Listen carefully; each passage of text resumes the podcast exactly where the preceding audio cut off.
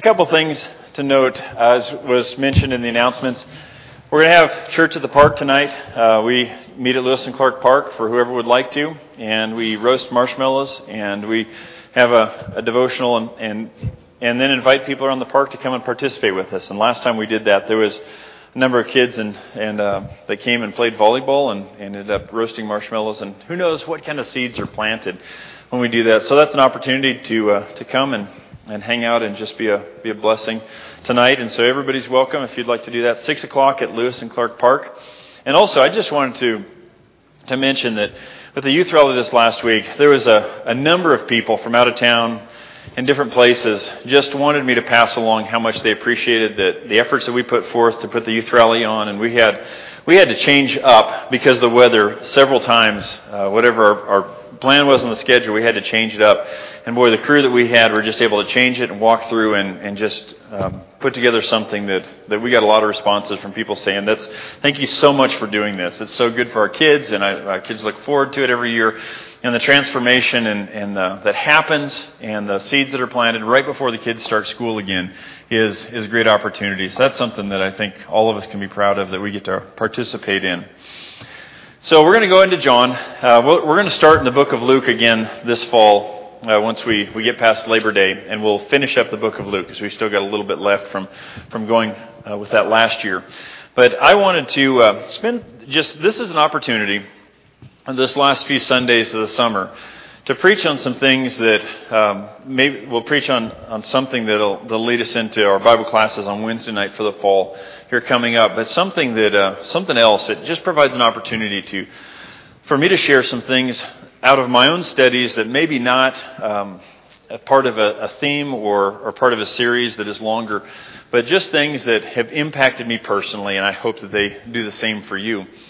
And so, something that happens in the book of John is Jesus says, on, depends on who's counting, seven or eight different times, I am, and then he says something about himself called the I am statements.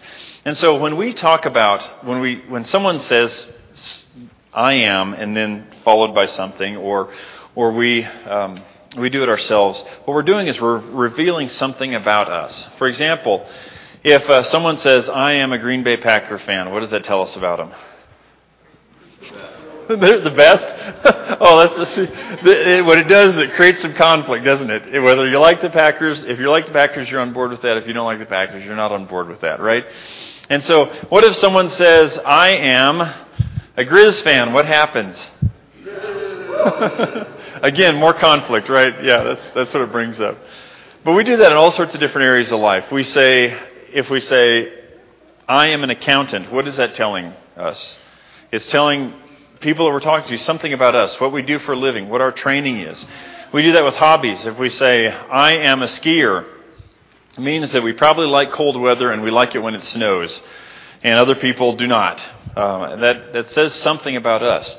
If someone we're talking to says, I am a Buddhist, that changes our perception of them because we know that for them, they're going to be very different than us. And they don't hold Jesus as the Son of God. There's, there's going to be some differences of understanding there.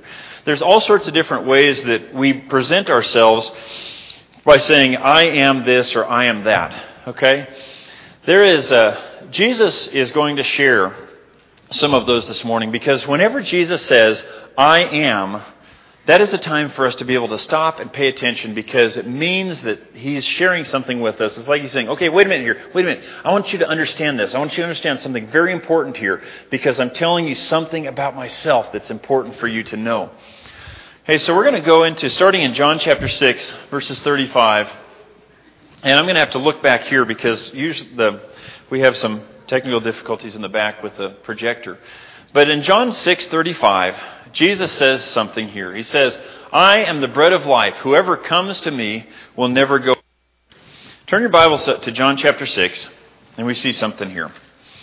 What happens at the very beginning of John chapter 6? Look in your Bibles there. What's the first thing that happens? You notice? John chapter 6, what happens? Jesus feeds the 5,000 people gets in front of these people. There's not enough to eat. He breaks the bread, breaks the fish, and he feeds all of these people. and they um, they eat and they're satisfied, and Jesus uses it as a teaching opportunity to teach them something about Himself. So that's one opportunity, one thing that we see right there, right before this. And also, if you read up a few verses right above this, what happens is some of the Jews come to him and say, Jesus, we'd love to see a sign. God showed us a sign years ago by providing manna in the wilderness that came down from heaven that we were able to eat. And so why don't you provide a sign? And Jesus says, he responds with this I am the bread of life. Whoever comes to me will never go hungry. How many of you can think back, if you're given 10 seconds right now, to a great meal that you've had recently? Don't think too long, okay? It's still a little bit till lunch here. But think about a time when you ate and you were satisfied and you were filled up. Just think about how good that feels. What your favorite meal is. It's something that just fills you up. Think about this from a spiritual perspective. What Jesus is telling the people that are listening here. He said, okay, that bread that you ate, that I broke, that I, I fed to you, that is, uh, you know, that fills up for a time. The manna that was in the desert, that filled up for a time. But think about this. Think about me. I am the bread that really fills you up for eternity, that fills you up completely. And Jesus is sharing with them that He does the same thing. What Jesus does is Jesus, if we have Him in our life, He fills us up with peace, all that fruit of the Spirit. He gives us a contentment that we cannot find any other way in life. And how many of you can relate to that? How many of you have been through life at different times where you're always trying to find the next thing, the next thing, the next thing is just not working? But when you come in contact with Jesus, you realize this is what I've been looking for. This is it.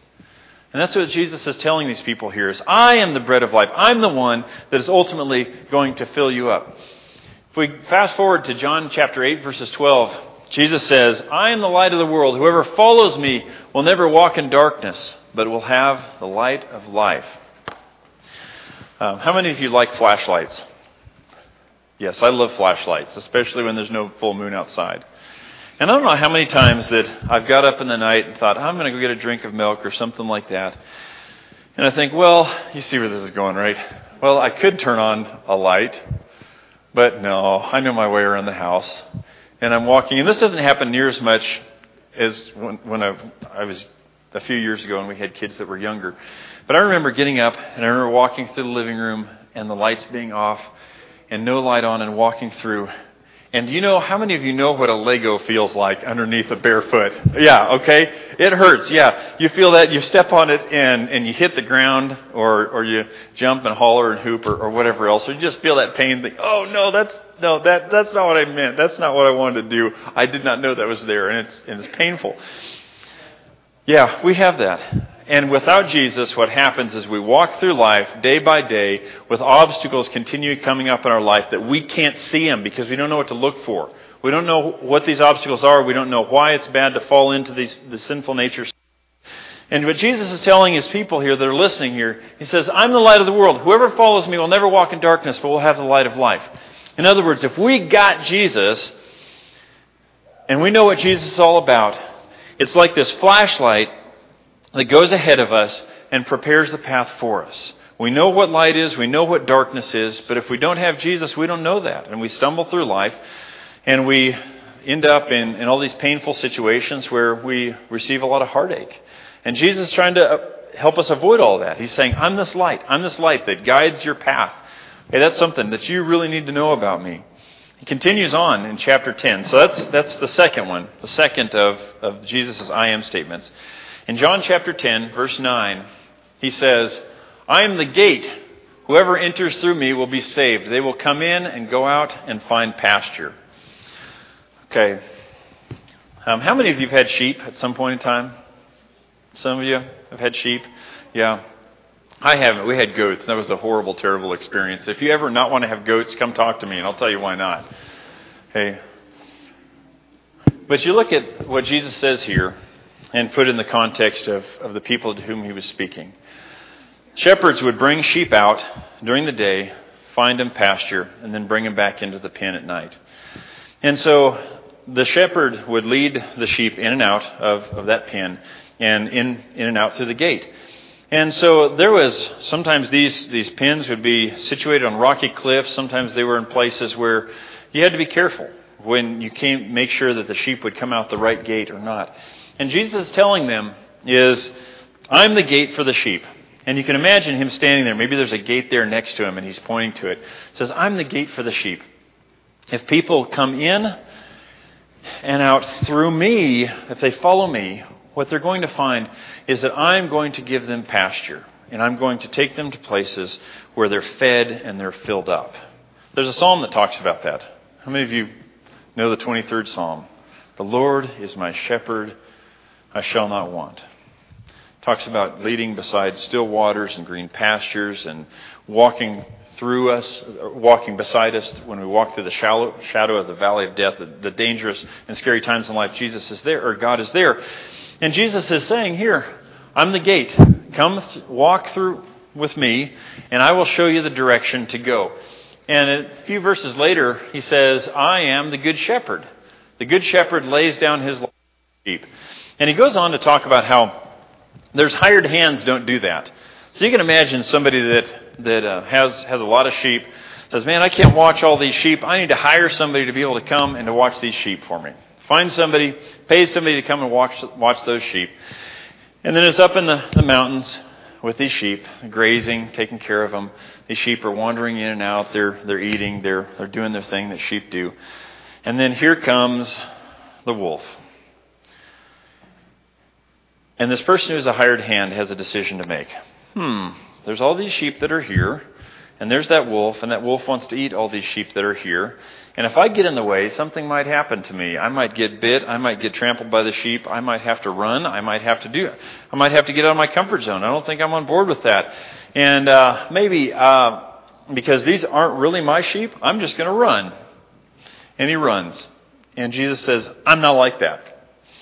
I am a sheep a shepherd, excuse me, I'm a shepherd that lays down his life for his sheep. And I found this picture uh, several years ago, and I, I appreciate it and I like it because you, what do you think that guy smells like? Sheep? Maybe. But you get the impression, you watch him, is he's been around a while. He cares for those sheep. He's going to walk with them. He's going to take care of them. And Jesus is telling the people that are there listening, He said, I'm the good shepherd. I'm the one that will walk by you. I'm the one that is not going to bail at the first sign of trouble. I'm the one that is going to, to be faithful. I'm the one that is going to be strong. And I'm going to make sure that you are taken care of. And I'm, I'm there. I'm with you. I'm not going to abandon you. And that's what it means for Jesus to be the good shepherd. He's going to protect us. Look at the next one. This is would be number five. John 11:25 Jesus says, "I am the resurrection and the life, and the one who believes in me will live even though they die." And Jesus makes this statement when he has gotten word that his good friend Lazarus has passed away. And Jesus makes his way back with his disciples. And Lazarus is the brother of Mary and Martha. Makes his way back to that the area, and there's weeping and there's mourning. And Jesus has this conversation uh, with the sisters and, and says, Do you believe Lazarus is going to raise? I know, I know he's going to raise in the last day. I know all of that. And Jesus says, I am the resurrection and the life. The one who believes in me will live even though they die. That is one of the tough things that happens in life when we have someone that we know, someone that is close to us, passes away.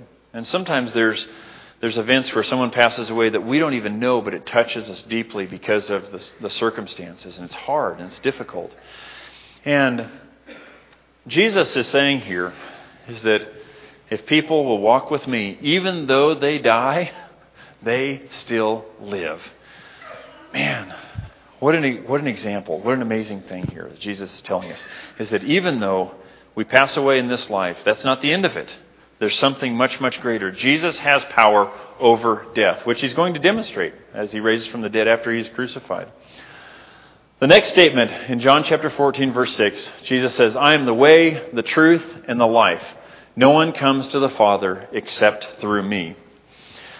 Uh, Jesus, this happens as Jesus, probably in the context, if you read John, in the context of the Lord's Supper, and he says, I'm the way, the truth, and the life. No one comes to the Father except through me. This is after he's washed his disciples' feet, after they've had the, the argument about who is the greatest. And Jesus says, Let me show you who the greatest is. I'm going to wash all your feet.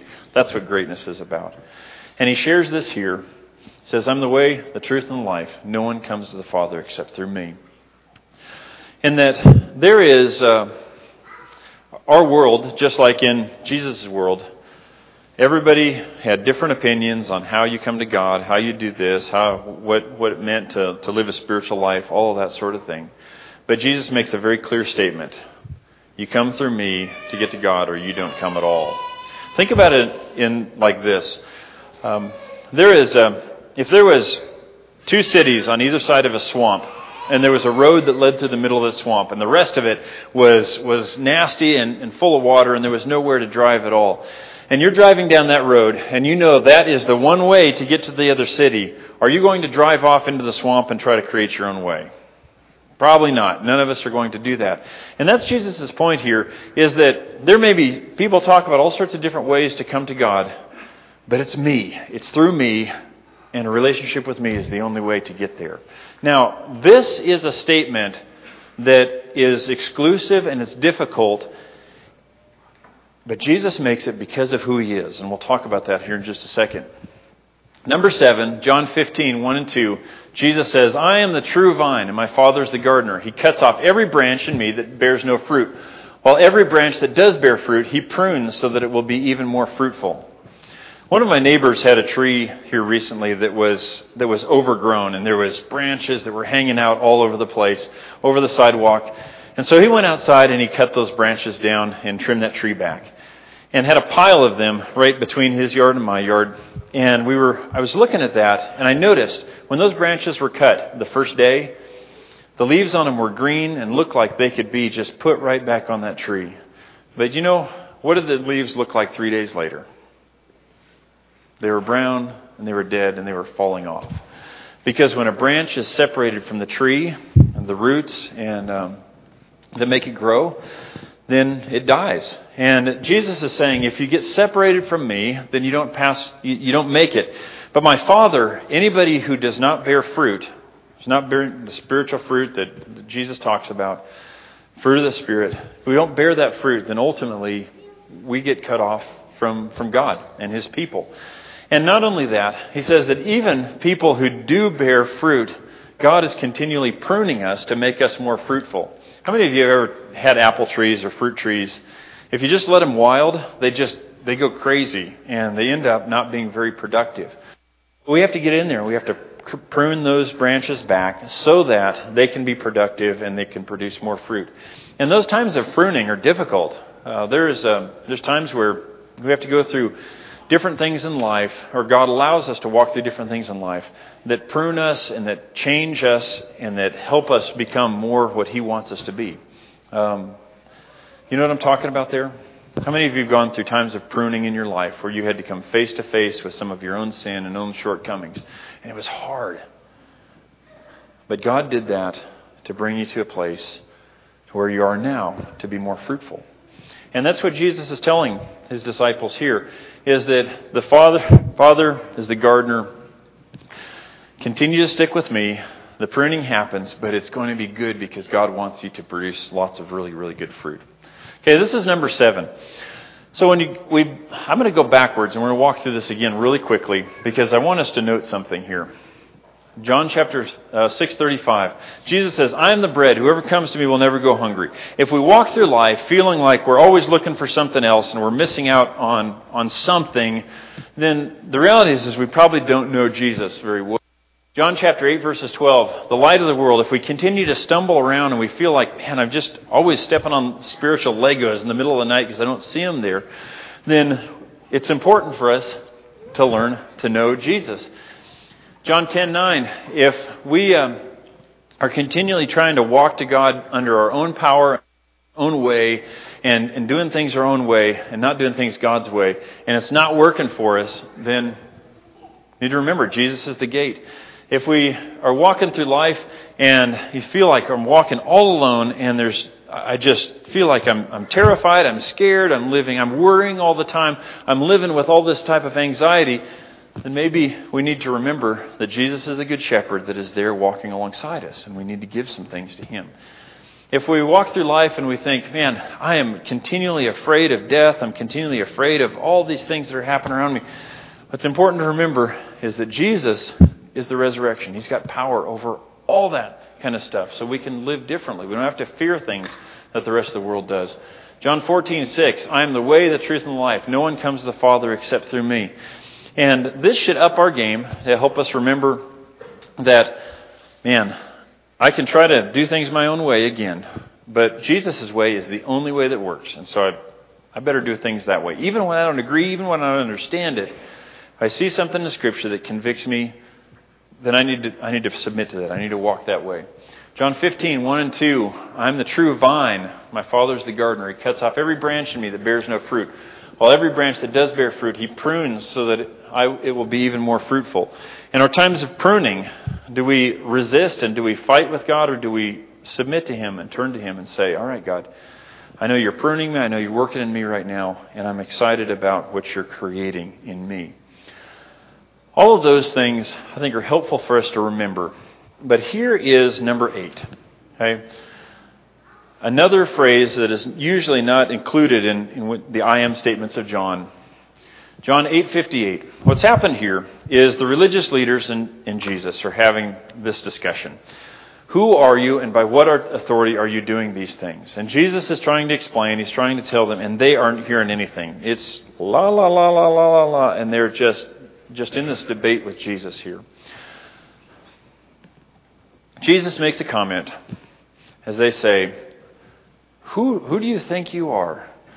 Jesus says, Very truly I tell you, before Abraham was born, I am. Okay, Jesus says something here, and he's not just using poor grammar. It isn't because he, for, he forgot his, his, his Greek tenses as he's talking to these people, or, or Aramaic, or whatever he would have been speaking at that point in time. But centuries beforehand, when Moses was walking around being a shepherd, at about 80 years old, he's wonder if he's walking along thinking about, man, I was raised in the house of, of Pharaoh. I was considered a prince of Egypt, and I really thought that God was going to do something with me in order to try to re, to bring my people out of Israel. That's why I killed that Egyptian all those years ago. And I just, it didn't work out. I ran, and here I am wandering around the last 40 years or so in the desert. And, um, and God didn't use me the way I anticipated. God didn't do the things with me that I hoped. I, would hoped that, that, um, that things would be different. This is not the, the life that I signed up for, not the things that I dreamed of. And why on earth do I know those different languages that I was taught years ago in Pharaoh's household? They're rusty and I don't speak them very well anymore. But all that experience for me to just wander around and hang out with sheep over the last 40 years, I just wonder what on earth God, God was thinking or who this, I just, I don't know. And then he looks up on the hillside and he sees something up there and thinks, huh, that's kind of weird. There's, there's something on fire up there. I'm going to go check it out. He goes up, and there's this bush that is on fire. And he looks at it, and he notices it's not burning up. And he walks up, and he hears a voice that says, Moses, the place that you're standing is holy ground. Take off your sandals. And he takes his sandals off. And God starts speaking to him. And in essence says, Moses, it's time. I'm going to send you back to Egypt, and I'm going to use you to send my people, take them out of captivity. And Moses says, All right, God, that's good. I've been waiting for 40 years for this. Let's do this, right? if you read through Genesis chapter 3, that's not what Moses does. He comes up with all these sort of excuses. He says, Well, I, God, yeah, I'm not sure about all this. Finally, just says, I just don't want to go. Can you send somebody else? And God says, I'm telling you, you need to go. Okay? Those clear and specific calls of God, you don't mistake. Okay? Moses did not have to walk away from th- this thinking, huh, I wonder if that was a call of God or not. You know, he knew. That was very clear. It was very, very evident and very obvious to him that God was calling him to go. Now, but one of the things he, he tried, tried during this, this discussion with God to try to, to, to get out of going, he says, God, I just, but I don't know your name. How, what if they ask me what your name is? What am I going to say to them? And Moses, growing up in Egypt, he knew how the Egyptian gods functioned or how the Egyptians' understanding of them functioned. is that they would not speak their name to anyone because if they spoke their name to anyone, they lost power. That was part of how their power was contained, and they knew their name. And they didn't tell anybody else their name. So the Egyptians referred to their gods by nicknames. They just didn't know what their real name was. So Moses says, How can I go back to Egypt if I don't know your name? Moses is trying to be sly here. What he's trying to do is say, There's no way on earth that this God is going to tell me his name, and I get out of it. This is going to work great. And God responds and says, I am who I am. I am Yahweh. I'm the one who is. So Moses doesn't get out of going to Egypt. He ends up having to go because God is just fine with telling people who he is. He doesn't have to worry about losing power. He's willing to reveal himself. In fact, he wants to reveal himself to others so that we can follow him. And so when Jesus is standing centuries later with the religious leaders and they're saying, By whose power are you doing these things? Jesus says, Before Abraham was born, I am. And they respond by, blah! Ah, they pick up stones to stone him, and Jesus just disappears and, and leaves the area.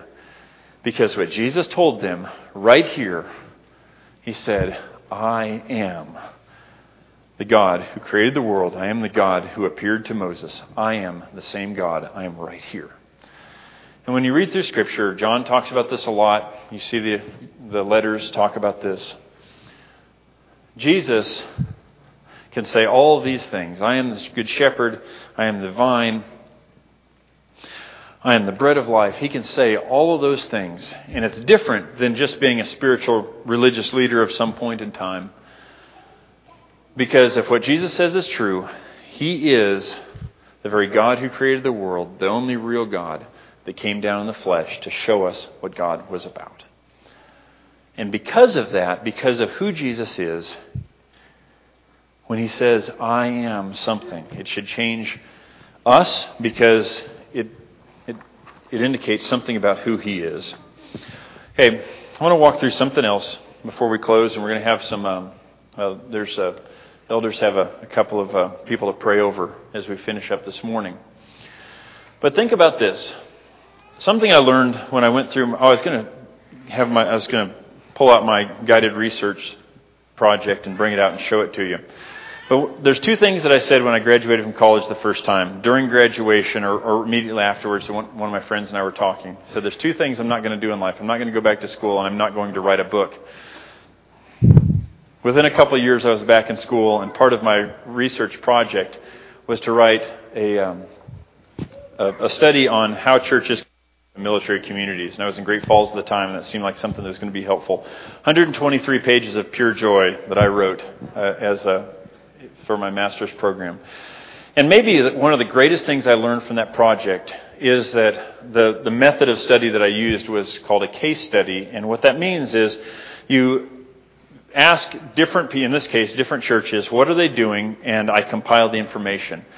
And something that it was very helpful for me, and maybe the greatest thing I learned from that whole project, is that the questions we ask make all the difference in the world for what answers we get. Because if I want research to show something that I already believe, then I can ask questions to lead people that direction. But if I want to know what's really there and what they really think or what's really happening, I have to ask the questions in such a way that are neutral so that the, the truth comes out. Okay?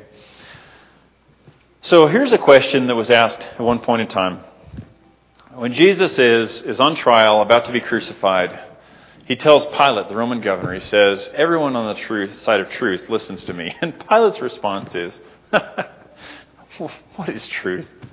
You know, and, and he asks this in a way, as, as I read that, as he's thinking, Oh, you too, you know, here we are.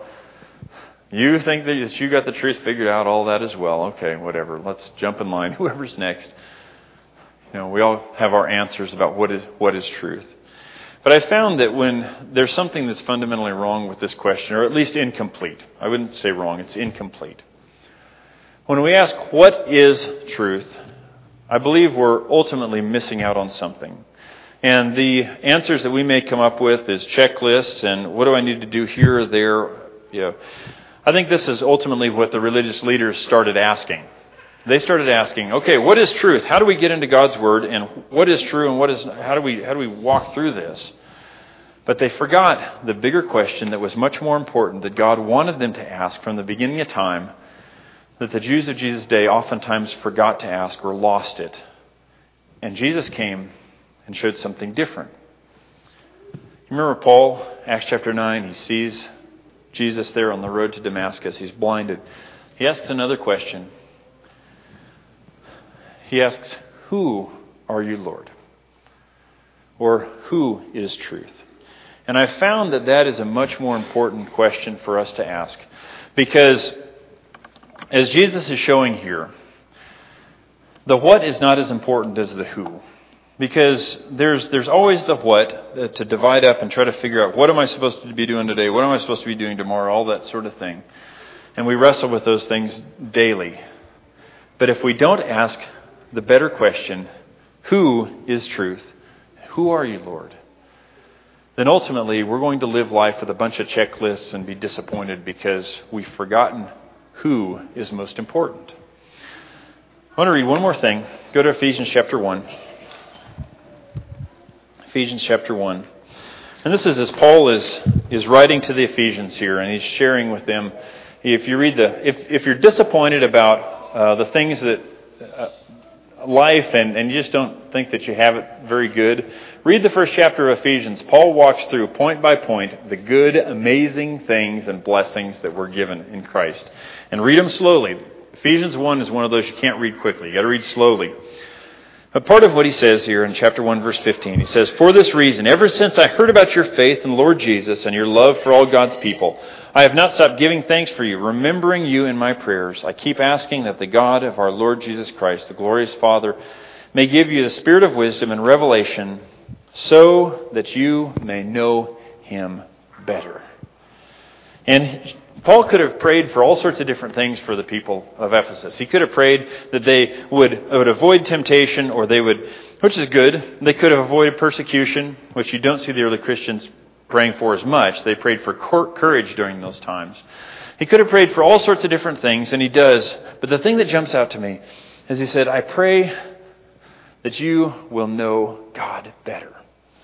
Because there's something that happens when we read through the Gospels and we decide, I really want to know Jesus. I want to know what he is about. I want to understand what makes him tick. I want to understand what why did he why is he upset with the religious leaders but he's not with others? What what is it about Jesus? I want to really know Jesus. I want to understand his heart.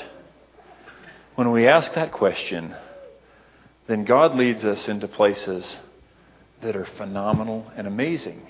And we understand what it means to live out the abundant life of Jesus because we go beyond what, the checklists, and we get embraced by the who, by Jesus, who walks us through everything in life and provides that light that guides us in everything.